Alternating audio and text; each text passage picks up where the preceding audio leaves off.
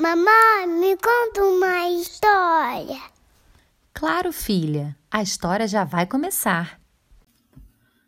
Submarino Amarelo. Na manhã de domingo, Gustavo acordou e ligou para sua sobrinha Isabela. Hoje é o dia de sairmos do nosso submarino amarelo.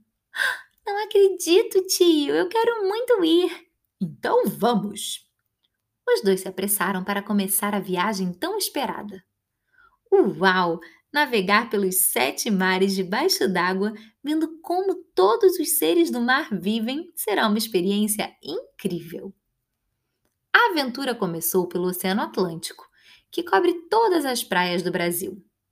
Você sabia que no fundo do mar tem partes que até parecem florestas? As algas se parecem muito com plantas, por serem verdes e pelo seu formato. E os corais? Rosa, roxo, azul, verde, laranja e de tantas outras cores. Eles são lindos e até parecem flores, mas na verdade são animais, assim como as anêmonas. E é nas anêmonas que vivem os famosos peixes palhaços, aqueles que são todos listrados de laranja e branco. De repente, passou pelo submarino um cavalo marinho muito barrigudo. Você sabia que são os machos que ficam grávidos? Que diferente, não é? Tem mesmo muitos peixes curiosos. O baiacu, por exemplo, é magrinho, mas quando fica com medo, estufa tanto que até parece uma bola de futebol. E o polvo, que é super inteligente? Será que ele usa os seus oito braços, conhecidos como tentáculos, para ler vários livros? As lagostas são românticas quando encontram seu par ideal, ficam casadas para sempre, muito fofas.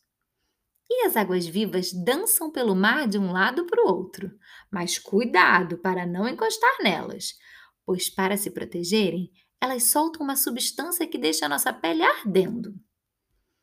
As estrelas do mar enfeitam os oceanos e estão sempre em bando, uma bem pertinho das outras. Aliás, Muitos peixes adoram nadar para um lado e para o outro em grandes grupos, chamados de cardume. Quando a aventura já estava no final, Isabela viu pela janela do submarino amarelo uma cauda diferente das outras, mais comprida. E o corpo? Não era de peixe, e sim de humana! Tio, olha ali uma sereia! Mas ela se assustou e nadou tão rápido não deu tempo do tio Gustavo ver também. E as sereias e tritões ficaram só na sua imaginação. De volta em terra firme, os dois se sentiam verdadeiros marinheiros e estavam muito empolgados para contar para toda a família sobre as suas incríveis peripécias marítimas. Só espero que ninguém pense que são histórias de pescador. Se você gostou, curte e compartilha.